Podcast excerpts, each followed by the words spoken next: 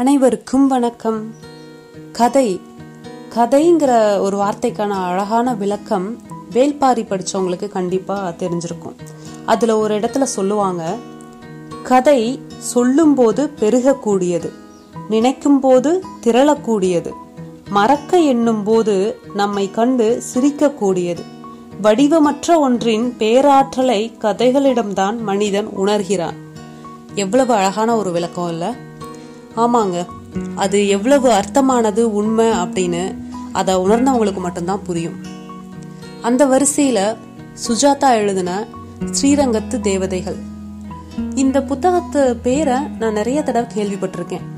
நிறைய தடவை அதை கடந்து போயிருக்கேன். கடந்து போயிருக்கேன்னா பார்த்துருக்கேன். கையில் எடுத்து கூட பார்த்துருக்கேன். ஆனால் அதை நான் வாங்கவும் இல்லை படிக்கவும் இல்லை. இந்த மாதிரி நிகழ்வு எல்லார் வாழ்க்கையிலையும் கண்டிப்பாக நடந்திருக்கும்.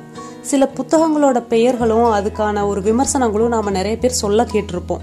ஆனா ஏனோ ஒரு சில காரணங்களால அதை நம்ம படிக்காமையே போயிருந்திருப்போம். அதுல ஒரு விருப்பம் காட்டாமையே இருந்திருப்போம். அந்த மாதிரி தான் இந்த புத்தகத்தையும் நான் ரொம்ப நாளாக தேர்ந்தெடுக்கவே இல்லை. ஆனால் தெரியும் இது நல்ல புத்தகம் இது நல்லா எழுதியிருக்காங்க இது நிறைய பேர் நல்ல விமர்சனம் கொடுத்துருக்காங்க. இந்த மாதிரி நிறைய விஷயங்கள் இந்த புத்தகத்தை பற்றி தெரியும். ஆனால் படித்தது இல்லை. அப்படியே போயிட்டு இருந்தப்போ எந்த ஒரு விஷயம் எனக்கு இந்த புத்தகத்தை ஞாபகப்படுத்தி இதை வாங்கணும்னு தோண வச்சுது அப்படின்னா ஈரம்னு ஒரு தமிழ் படம் இருக்குங்க. அதில் ஒரு பாட்டு வரும் ஒரு அழகான பாட்டு வரும். மழையே மழையே தூவும் மழையே இது காதல் தானா அப்படின்னு. அந்த பாட்டில் பார்த்தா ஒரு பஸ்ஸில் போயிட்டுருக்கப்போ அந்த ஹீரோ ஹீரோயின் கிட்ட ஒரு புக்கு கொடுப்பாங்க. ஒரு புத்தகம். அதுல வந்து அவ்வளவு சரியா தெரியாது. ஆனா அந்த பாட்டுல ஒரு இடத்துல அந்த ஹீரோயின் அந்த புத்தகத்தை விரிச்சு படிப்பாங்க. அந்த இடத்த பாஸ் பண்ணி பார்த்தோம்னா அந்த இடத்துல இந்த புத்தகத்தை தான் அந்த ஹீரோயினுக்கு ஹீரோ கொடுத்துருப்பாங்க. நான் அந்த சீனை அங்கே பார்த்ததுக்கு அப்புறம் தான் அடடா இந்த புத்தகத்தை நாம் இன்னும் படிக்கலையே அப்படின்னு தோணுச்சு. அதுக்கப்புறம் தான் அந்த புத்தகத்தை நான் வாங்கி படிக்கவே ஆரம்பித்தேன் இந்த மாதிரி எல்லாருக்குமே கண்டிப்பாக நடந்திருக்கும். எவ்வளவோ நம்ம கேள்விப்பட்டிருந்தாலும் அந்த புத்தகத்தை வாங்கியிருக்க மாட்டோம். நம்ம கூட இருக்கவங்களோ இல்லை பக்கத்தில் இருக்கவங்களோ அந்த புத்தகத்தை கையில் வச்சிருக்கிறப்ப தான் நம்ம அதை வாங்கி படிக்கணும்னு நமக்கு தோணும். அந்த மாதிரி தான் அந்த சினிமா பாடல் பார்த்தப்போ அந்த ஒரு காட்சி எனக்கு இந்த புத்தகம் படிக்கிறதுக்கு ஒரு தூண்டுகோலாக இருந்துச்சு. நான் படித்த அந்த அனுபவத்தையும் அதில் இருந்த சில சுவாரஸ்யமான விஷயங்களையும் உங்களோடையும் பகிர்ந்துக்கணும்னு ஆசைப்பட்றேன். இதுக்கப்புறம் நம்ம சேனல்ல அந்த புத்தகத்தை பத்தின எல்லா தொடர்களும் வரிசையா வரும். எல்லாத்தையும் நீங்க உடனுக்குடன் பெறுவதற்காக நம்ம சேனலை சப்ஸ்கிரைப் பண்ணி வச்சுக்கோங்க. இனிமேல் நாமளும் அந்த ஸ்ரீரங்கத்து தேவதைகளை பார்க்க போலாம். இப்போ சுஜாதா அவர்கள் அந்த புத்தகத்துல அந்த கதைகளை பத்தி என்ன சொல்லியிருக்காரு அப்படிங்கறத பார்க்கலாம் வாங்க. புத்தகத்தோட முதல் பக்கத்திலேயே சுஜாதா சொல்லியிருப்பாரு கதைகளை பற்றி சுஜாதா அப்படிங்கிற ஒரு பகுதிக்கு கீழே. நான் பிறந்த ஊர் சென்னை. ஆனா வளர்ந்து படிச்சது ஆளானது எல்லாமே ஸ்ரீரங்கத்துல தான். நேட்டிவ் பிளேஸ்னு யாராவது கேட்டா ஸ்ரீரங்கம் தான் நான் சொல்லுவேன். இன்னைக்கு தேதிக்கு எனக்கும் ஸ்ரீரங்கத்துக்கும் எந்த தொடர்பும் இல்லை. ஆனா ஒரு பிணைப்பு எப்பவுமே இருக்கு. இந்த புத்தகத்தோட கதைகள்ல சம்பவங்கள் அனைத்துலயும் என்னோட சிறு வயதுல நிகழ்ந்தவை. எந்த கதாசிரியனும் நிஜத்தை அப்படியே எழுத மாட்டான். கோர்ட் உபத்திரவங்களை நீக்கிவிட்டாலும் அப்பட்டமான நிஜம் சுவாரஸ்யமா இருக்காது. ஜோடனைகளை தேவையான இடத்துல நம்ம புகுத்தணும். எனவே இந்த கதைகள்ல கற்பனை சம்பவங்கள் தான் இருக்கு. இதுல நான் முக்கியமா கருதுவது சம்பவங்களை நோக்கி விவரிப்பவனோட அறியாமை மட்டும்தான். இந்த கதையோட நாயகன் நான் அல்ல. அந்த காலகட்டத்துல வாழ்ந்த ஒரு சிறுவன். அவனுக்கு அப்போ பல விஷயங்கள் ஏன் புரியல? அந்த புரியா ஆச்சரியத்தை முப்பது வருஷம் கடந்து எழுதும் போதும் அந்த வியப்பை பாதுகாக்க நான் முயற்சித்திருக்கேன் அப்படின்னு சொல்லி சுஜாதா அந்த பதிப்புரையில சொல்லியிருக்காரு. இதுக்கப்புறம் அந்த புத்தகத்தில் என்ன இருக்குது அதுக்குள்ளே என்ன மாதிரியான கதைகள்? அதை பற்றின எல்லா விஷயத்தையும் அடுத்து வர்ற பதிவுகளில் பார்க்கலாம். அதுக்கு மறக்காமல் நம்ம சேனலை சப்ஸ்கிரைப் பண்ணிடுங்க அடுத்த பதிவில் உங்களை சந்திக்கிறேன். சுஜாதாவோட ஸ்ரீரங்கத்து தேவதைகளை பார்க்க நாம போலாம். மீண்டும் சந்திப்போம். நன்றி.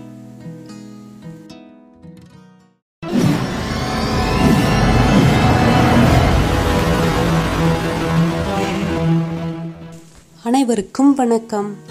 சுஜாதா அவர்கள் எழுதிய ஸ்ரீரங்கத்து தேவதைகள். தொடர் ஒன்று.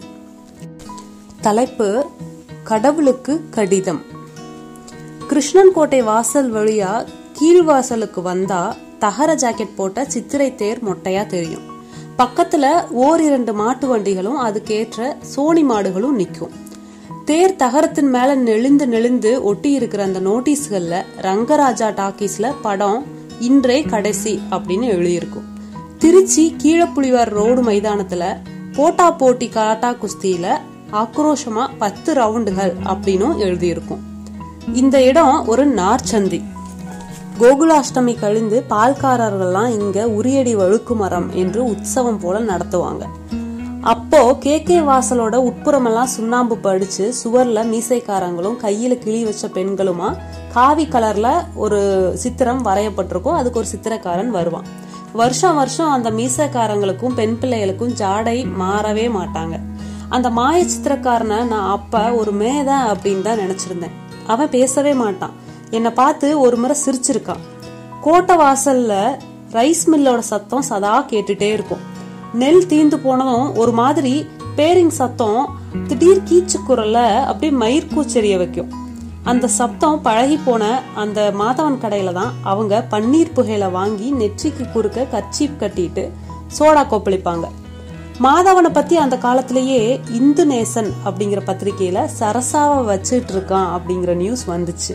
அந்த இதழை எனக்கு காட்டினாங்க. தாவு வேலை அப்படிங்கிற பிரயோகம் எல்லாம் இருந்ததா எனக்கு அப்ப ஞாபகம். கீழ்ச்சித்திர வீதியில இந்து நேசன்ல பெயர் வந்தவங்க மூணு பேரு. மாதவன் மாங்கொட்டை நானு அப்புறம் ஜி கே விமலா அப்படிங்கிற ரேடியோ பாடகி. இந்துநேசன் அப்பெல்லாம் லட்சுமிகாந்தன் அப்படிங்கிறவரோட ஆசிரியத்துல வாரம் தவறாம எந்தெந்த ஊர்ல யார் யார் வைப்பாட்டி வத்திருக்காங்க அப்படிங்கிற அட்ரஸ் கொடுத்து புட்டு புட்டு வைக்கும். அடுத்த வாரம் மடத்து பச்சாவோட லீலைகள்லாம் உங்க காப்பிக்கு ஆர்டர் செய்து விடுங்க அப்படிங்கிற விளம்பரமும் அதுல இருக்கும். படம் எதுவும் போட மாட்டாங்க. ஸ்ரீரங்கத்துல பலர் அந்த வார இதழ் வர்றப்போ அதிகாலையிலேயே எல்லா காப்பிகளையும் வாங்கி எரிச்சு போட்டுருவாங்க. அதுக்கும் அதிகாலையிலேயே ஸ்டேஷன் போய் ரங்கு ஒரு காப்பி வாங்கிட்டு வந்துருவான் அதை அவங்க எல்லாரும் சதியா படிச்சுட்டு இருக்கிறப்போ எட்டி பார்த்தா சின்ன பையனி இதெல்லாம் படிச்சா கெட்டு போயிருவ அப்படின்னு என்னை விரட்டிடுவாங்க ஒரே ஒரு முறை தான் முன்னாடி சொன்ன மாதவன் நாயர் பத்தின செய்தியை பார்க்க முடிஞ்சது. இதனால மாதவனுக்கு கோபதாபம் எதுவும் இல்லை கொஞ்சம் சிரிச்சுக்கிட்டே பெருமையா தான் இருந்தான். கொஞ்சம் மேக்க போனா கிருஷ்ணா கஃபே அப்படின்னு ஒன்று இருட்டான மண்டபத்துல இருக்கும். அதுல ரேடியோ வச்சு ஒரு காபி கிளப் நடக்கும். நாங்க அதுல சாப்பிட மாட்டோம். வண்டிக்காரங்களுக்கு தான் அப்படின்னு அது ஏற்கப்பட்டுச்சு. ஹோட்டல் பலகாரம் மாறுவதற்கு முன்னாடியே ஓனர் மாறிட்டே இருப்பாங்க. ரங்கு கூட அதை ஒரு முறை எடுத்து நடத்தி கைவிட்டிருக்கான். அதோட ரேடியோல எப்ப பார்த்தாலும் கிராம நிகழ்ச்சிகள் கேட்டுட்டே இருக்கும். இந்த பக்கம் வந்தா பிரசித்தி பெற்ற ரங்கு கடை. நாங்க அடிக்கடி கூடி பேசுற இடம் இதுதான். ரங்கு கடைக்கு யார் தான் வந்து உட்கார்றது அப்படிங்கிற விவஸ்தையே அங்க கிடையாது. கோவிந்தும் வருவான். கோவிந்த் ரொம்ப நேரம் மௌனமா உட்காந்துட்டு போஸ்ட் ஆபீஸ் திறந்ததும் ஒரு கார்டை வாங்கிட்டு வந்து ரங்கு கடையில உட்காந்து தொட மேல அதை வச்சுக்கிட்டு தினம் கடவுளுக்கு கடிதம் எழுதுவான். அதுவும் இங்கிலீஷ்ல. அட்ரஸ் என்ன போட்டிருப்பான் தெரியுமா? God care of Vaikunta heaven அப்படின்னு எழுதி டியர் காட் அப்படின்னு எழுத ஆரம்பிச்சு மூணு நாலு ஆணித்தனமான கேள்விகளை கேட்டிருப்பான். உதாரணம் ஏன் இந்த உலகத்தை படைச்ச? முனிசிபாலிட்டி விளக்குகள் ஏன் எரிய மாட்டேங்குது? சோனிக்கு எப்போ பேச்சு வரும்? கோவிந்து கடிதம் எழுதுறப்போ ஃப்ரம் அட்ரஸ் எழுத மாட்டான். அதனால அவன் தினமும் எழுதுற கடிதங்கள்லாம் எங்க போய் சேருதுன்னு யாருக்குமே தெரியாது. ஒரு முறை சுய அட்ரஸ் எழுதிட்டான். அந்த கடிதம் ஸ்ரீவைகுண்டம் போய் அங்க address not traceable try Srinagar. Srinagar போய்விட்டு நாயப்படி மூஞ்சி முழுவதும் முத்திரையா அவனுக்கே திரும்பி வந்துடுச்சு. கோவிந்து அதை பார்த்து ஒரே ஒரு தடவை பாத்தியா நான் சொன்னேன் பாத்தியா? அப்படின்னு சொன்னான். அவனை கண்டாலே எனக்கு பயம்தான். மனசுக்குள்ள அவனுக்கு பைத்தியம் அப்படின்னு தெரியும். ஆனா அவன் எல்லார்கிட்டயும் நல்லா தான் பேசிட்டு இருப்பான் ரங்கு ரொம்ப சீரியஸா அவன்கிட்ட கேட்பான் என்ன கோந்து கடிதாசி எழுதிட்டியா? அவருக்கு இங்கிலீஷ் தெரியுமா? அப்படின்னு கேட்பான் அதுக்கு அவன் லேசா சிரிப்பான். ஒரு ஹாஸ்யமோ இல்ல காரணமோ தென்படாத சிரிப்பு. கண்கள் ஒத்துழைக்காம வெறும் தசை மட்டும்தான் அதுல இருக்கும். எனக்கு பயமாவே இருக்கும். ஒரு நாள் யாரையாவது கோவிந்த் கண்டிப்பா செவிட்டுல அறைய போறான் அப்படின்னு நான் எதிர்பார்த்துட்டு இருந்தேன். ஆனா கடைசி வரை அப்படி நடக்கல. பூணூலை திறந்த வெறும் மார்பா நாலு மூலம் வேஷ்டி கட்டிக்கிட்டு மௌனமாவே உட்காந்துருப்பான் அவன் உள்ளுக்குள்ள எத்தனை எத்தனை சர்ச்சைகள் அப்படின்னு எனக்கு வியப்பா இருக்கும். எப்பவாவது ம் அப்படின்னு சொல்லிக்குவான். தொடர்ந்து கடவுளுக்கு கார்டு எழுதிட்டே இருந்தானே தவிர மற்ற இம்சை எதுவும் அவனால இல்ல. கோவிந்து பள்ளியில படிக்கிறப்போ சாம்பியனாகவும் ஹை ஜம்ப்ல ஜில்லாவிலேயே முதலாவதாகவும் பொன்மலைங்கிற கலெக்டர்கிட்ட பரிசு வாங்கியதாகவும் தகவல் இருந்துச்சு. ஒரு முறை வளஞ்சான்ல திட்டி வாசல் வழியா செகண்ட் ஷோ பார்த்துட்டு தனியா வர்றப்போ பின்னால சலங்கை சப்தம் கேட்டதாகவும் மதில் மேல வெள்ளப்புடவைக்காரி மிதந்து வந்ததாகவும் அவன் ஓட எத்தனைத்த போது அது கோவிந்துவ தூக்கிட்டு போய் சாக்கடை சந்து வழியா அழைச்சிட்டு போய் ஒரு வீட்டுல தோக்கிற கல்லுல மல்லாக்கா வச்சு அவன் மேல படுத்துக்கிட்டு இருந்துச்சு. அப்படின்னும் காலையில சூரியன் வந்ததும் தான் ஆவியாக போயிடுச்சு அப்படின்னும் பல கதைகள் எல்லாம் சொல்லிட்டு இருந்தாங்க. அதுல இருந்து தான் இந்த மாதிரி அவனுக்கு பிரம்மையாம் பைத்தியம்லாம் இல்லையாம் இதுக்கு ஒரு மூலிகை கிடைக்குமா? ஆனா அது ரொம்ப அரிய வகை மூலிகையாம் கோவிந்தோட தம்பி நார்மலா தான் இருப்பான். அந்த கிறுக்கு இங்க வந்ததா அப்படின்னு என்கிட்ட கேட்பான் கோவிந்தவ வீட்டுல எப்படி சமாளிக்கிறாங்க அப்படின்னு எனக்கு வியப்பா இருக்கும். கடிதம்லாம் எழுதிட்டு கடையை விட்டு பத்து பத்தரைக்கு அவன் போவான். வீட்டு திணையில ஒரே திசையில பார்த்துட்டு உட்கார்ந்துருப்பான். சாப்பாடு மத்தியான தூக்கம் எதுவுமே கிடையாது. மறுபடியும் ஒரு நட கடைக்கு வருவான். யாருகிட்டையும் பேச மாட்டான். அரை மணி நேரம் உட்காந்துட்டு மறுபடியும் வீட்டு தின்ன ரங்கசாமி பால் கறக்க வந்தா கண்ணுக்குட்டியவே பார்த்துக்கிட்டு இருப்பான். கோவிந்துக்கு ஒரு முறை கீழ்ப்பாக்கத்துல வைத்தியம் பார்த்தாங்களாம். அவனுக்கு அப்பா இல்ல அம்மா மட்டும்தான் இருந்தாங்களாம். வாயில எதையோ அடைத்து கடிக்க சொன்னாங்களாம். நெற்றி பொருட்ல கரண்ட் வச்சாங்களாம். நாலஞ்சு பேர் அவனை பிடிச்சுக்கிட்டாங்களாம். மீறி விழுக்குன்னு உதைச்சதை பார்த்து அம்மா தாங்க முடியாம பாதி சிகிச்சையிலேயே அவனை திருப்பி கூட்டிட்டு வந்துட்டாங்க. திரும்பவும் திண்ணையிலேயே உட்கார வச்சுட்டாங்க. எல்லாத்தையும் சாப்பிட்டுட்டு தன்னுடைய விதி அப்படின்னு ஒப்புக்கிட்டு சக்கரை தாழ்வாருக்கு தினம் விளக்குல நெய் ஊத்திட்டு இருந்தாங்க அவங்க அம்மா. வைத்தியம் பார்த்ததாலா இல்ல சக்கரை தாழ்வாராலயா தெரியல. ஆனா கோவிந்துக்கு குணமான மாதிரி தான் எல்லாருக்கும் தெரிஞ்சது. திடீர்னு ரங்கு கடைக்கு நடு வகிடெடுத்து தலை சீவிக்கிட்டு சவரம்லாம் பண்ணிக்கிட்டு வந்து சட்டையை போட்டுட்டு உட்கார்ந்துருந்தான். கடவுளுக்கு கடிதமே எழுதல. தினமணி பேப்பர் எடுத்து மெல்ல படிச்சு ஆமணக்கு என்ன என்ன விளைவிற்கிறது அப்படின்னு கேட்டான். எல்லாருக்கும் ஒரே வியப்பு அவனையே பார்த்துட்டு இருந்தோம். அவன் அம்மா ஸ்டவ் திரி வாங்க வந்தப்போ ரங்கு கேட்டான் என்ன மாமி கோந்துக்கு சரியா எடுத்தா அப்படின்னு. இப்பெல்லாம் எவ்வளவோ தேவல ரங்கா. புலக்கடைக்கு போனா எல்லாம் தானா பண்ணிக்கிறான். முகசவரம் பண்ணிக்கிறான். இன்னைக்கு வாழைத்தண்டு கூட அவனே நறுக்கி கொடுத்தான். எல்லாம் சரியா போயிடும் மாமி. கல்யாணத்தை பண்ணிடுங்கோ அப்படின்னு ரங்கு சொன்னான். அதான்டா நான் கூட நல்ல இடமா பாத்துட்டு இருக்கேன். உனக்கு வேண்டப்பட்டவ யாராவது இருந்தா சொல்றியா? வெளியூரா இருந்தாலும் பரவாயில்ல. திருநகரி கும்பகோணம் அப்படின்னு கொஞ்சம் இடத்த மட்டும் பாருடா. இதெல்லாம் சொல்லி அவங்க அம்மா சொக்கா போட்டுக்கிட்டான் பாத்தியா அப்படின்னும் சொன்னாங்க. பார்த்தேன் மாமி லட்சணமா இருக்கான். தமிழ் வாத்தியார் பொண்ணை பார்க்கலாமான்னு நினைக்கிறேன் அப்படின்னு ரங்கு சொல்றான். ஏதோப்பா நீங்கள்லாம் தான் அவனுக்கு சிநேகிதாள். உங்க பொறுப்பு தான் அவன் அப்படின்னு அவங்க அம்மா சொல்லிட்டு போயிட்டாங்க. எனக்கு இதை கேட்டதும் வைத்தியே கலக்கிருச்சு தமிழ் வாத்தியார் பொண்ணை கோவிந்துக்குவா அப்படின்னு எனக்கு ஒரே பயமா இருந்துச்சு. அந்த பெண் வாத்தியார் செத்து போனதும் பிழைப்புக்காக இலைவடம் அரப்பு பொடி இதெல்லாம் வந்து அரைச்சு வீடு வீடா வித்துட்டு இருக்கு அது மட்டும் இல்லாம அது கொஞ்சம் அழகான பெண். பெரிய மஞ்சள் பைய தோல்ல கோத்துக்கிட்டு பாவாடை தானியும் அணிஞ்சுக்கிட்டு கம்பளி நூல் பின்னலுமா அழுந்தவாரி ரங்கம் கடைக்கு வரும். பொட்டலம் விட்டுருச்சா அப்படின்னு கேட்க வரும்போது ரங்கு அதை கலாட்டா பண்ணுவான். அது கோபப்படாம சிரிச்சு அழுப்பிக்கிட்டே காரியத்தை சாதிச்சுக்கும். அவள் போனதுக்கப்புறம் இந்த வீரர்கள் எல்லாம் இது மட்டும் ஒரு நாளைக்கு கிடைச்சா? அப்படின்னு ஆதங்கப்படுவாங்க. ரங்கு வேண்டாண்டா என்றேன். என்னடா வேண்டாம்? அப்படின்னு ரங்கு சொன்னான். கேவிஆர் பொண்ண கோவிந்துக்கு பார்க்க வேண்டாம் அப்படின்னு. ஏண்டா வேண்டாம்? இன்னைக்கு தேதிக்கு கோவிந்துக்கு சமயபுரம் ரோட்ல எத்தனை ஏக்கர் நிலம் இருக்குன்னு உனக்கு தெரியுமா? இந்த பொண்ணுக்கு விடிவு காலம்டா அது அப்படின்னு அவன் சொன்னான். ஐயோ கோவிந்தனுக்கு பைத்தியம்டா அப்படின்னு நான் சொன்னேன். அதான் சரியா போச்சே. யாரா இவன்? இதை பாரு பெரியவா பேச்செல்லாம் பேசாத. உன் வயசுக்கு தலையாரி ஆடு குச்சிப்புள்ள ஆடு. இதெல்லாம் நாங்க பெரியவங்க பாத்துக்கிறோம் அப்படின்னு சொல்லிட்டான் ரங்கு. ரங்கு திருவானைக்காவல் போய் வாத்தியாரோட விதவையிட்ட பேசி அந்த அம்மா சந்தோஷமா ஒப்புக்கிட்டாங்களாம். கோவிந்தனுக்கு எல்லாம் சரியா போயிடுது ஒரு சாந்தி கல்யாணத்தை பண்ணிட்டா முழுக்கவே குணமாயிடும் அப்படின்னு எல்லாரும் சொல்லிட்டாங்க. எனக்கு தெரியாதா ரங்கு? அது யாரோ கண்பட்ட வியாதின்னு. என்னடி கோந்துவ கல்யாணம் பண்ணிக்கிறியாடி? என்று அவங்கள கேட்டதுக்கு அந்த பொண்ணும் மாட்டேன்னு சொல்லாம போமா அப்படின்னு சினுங்கிட்டு போயிடுச்சான் வேற எதுவும் ஆட்சேபம் தெரிவிக்கலையாம். எனக்கு இத கேட்கவே அவள் ஒரே பதட்டமா இருந்துச்சு. யாரிடமும் என்னோட குறையும் வருத்தத்தையும் சொல்ல முடியல. என்னதான் என்னோட வருத்தம் இருந்துச்சு அப்படின்னாலும் அது எதுக்குன்னு இனம் காண முடியல. ரங்கு நிச்சயதார்த்தம் ஏற்பாடு செஞ்சுட்டான். கோவிந்துவோட அம்மாவும் மற்ற சில பெரிய மனுஷங்களும் நீலப்புடவை ஸ்வத்திக் மோதிரம் வெற்றிலை பாக்கு எல்லாம் வாங்கிட்டாங்க. முதல் முகூர்த்தமும் பார்த்துட்டாங்க. கடைக்கு வர்றப்போ என்ன கோவிந்து கல்யாணமா? அப்படின்னு எல்லாரும் விசாரிச்சாங்க. அவன் மழுப்பலா சிரிக்கிறான். அவங்க எல்லாருக்கும் சரியாயிடுச்சு அப்படின்னு நினைப்பு தான் இருந்துச்சு. எனக்கு என்னவோ நம்பிக்கையே இல்லை. கல்யாண தேதி நெருங்க நெருங்க எனக்கு வயிற்று பிசைஞ்சுது. கல்யாணம் நடக்கல. கோவிந்துவே அந்த பிரச்சனைக்கு தீர்வு கண்டுட்டான். திடீர்னு அவனுக்கு பழையபடி உடம்பு ரொம்ப மோசமாயிடுச்சு. ஒரு நாள் ராத்திரி முழுவதும் பல்ல நர நரன்னு கடிச்சிட்டு இருந்தானாம். மறுநாள் சட்டை கழற்றி போட்டுவிட்டு வேகமா ரங்கு கடைக்கு வந்து கடவிதம் எழுத ஆரம்பிச்சிட்டான். பழையபடி வெற்று பார்வை.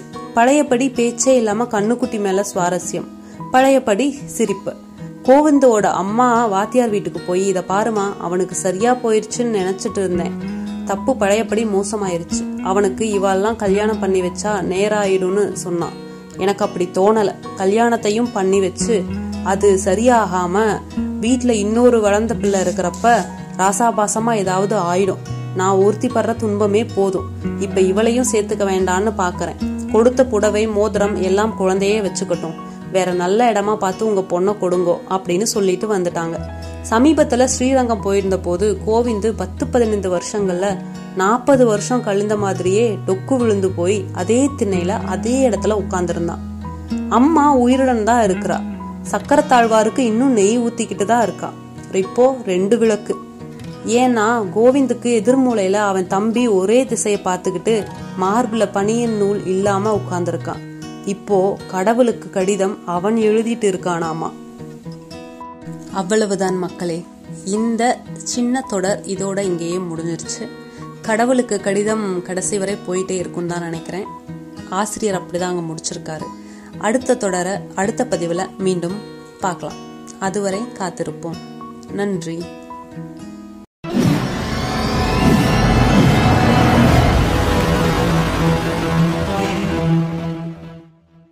அனைவருக்கும் வணக்கம். சுஜாதாவின் ஸ்ரீரங்கத்து தேவதைகள். இதுக்கு முந்தின பதிவில் அந்த முதல் கதையை பார்த்தோம். கடவுளுக்கு கடிதம் அப்படிங்கிற தலைப்பில் எழுதியிருந்தாரு. இப்போ அடுத்து இரண்டாவது கதை தலைப்பு ராவிரா.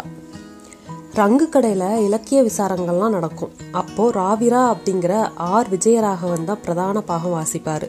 ராகவன் திருச்சி கல்லூரியில் ஹெமிஸ்ட்ரி வாத்தியாராக இருந்தார். அவர் மூலம் எனக்கு பூரம் அப்படிங்கிறது மெர்குரி குளோரைடு அப்படிங்கிறது தெரிய வந்துச்சு. ராகவன் தமிழும் படிச்சவர். குறிப்பா பிரபந்தத்துல ஈடுபாடும் உண்டு. புதுமை பித்தனை சந்தித்து பேசியிருக்கிறதா சொல்லியிருக்காரு. ஏதோ ஒரு பத்திரிகையில சூடி கொடுத்த சுடற்கொடி கைக்கிளை போன்ற வியாசங்களை எல்லாம் எழுதியிருக்காரு. மில்டன் காளிதாசன் அப்படின்னு நிறைய பேசுவாரு. ரங்குவுக்கும் டாக்டர் வீட்டு வைத்தாவும் அவரை உசுப்பி விட்டு தமிழ் இலக்கியத்துல எங்கெல்லாம் முளை வர்றதுன்னு கொஞ்சம் சொல்லுமேண்ணா அப்படின்னு சொல்லி சொல்லிட்டாங்க.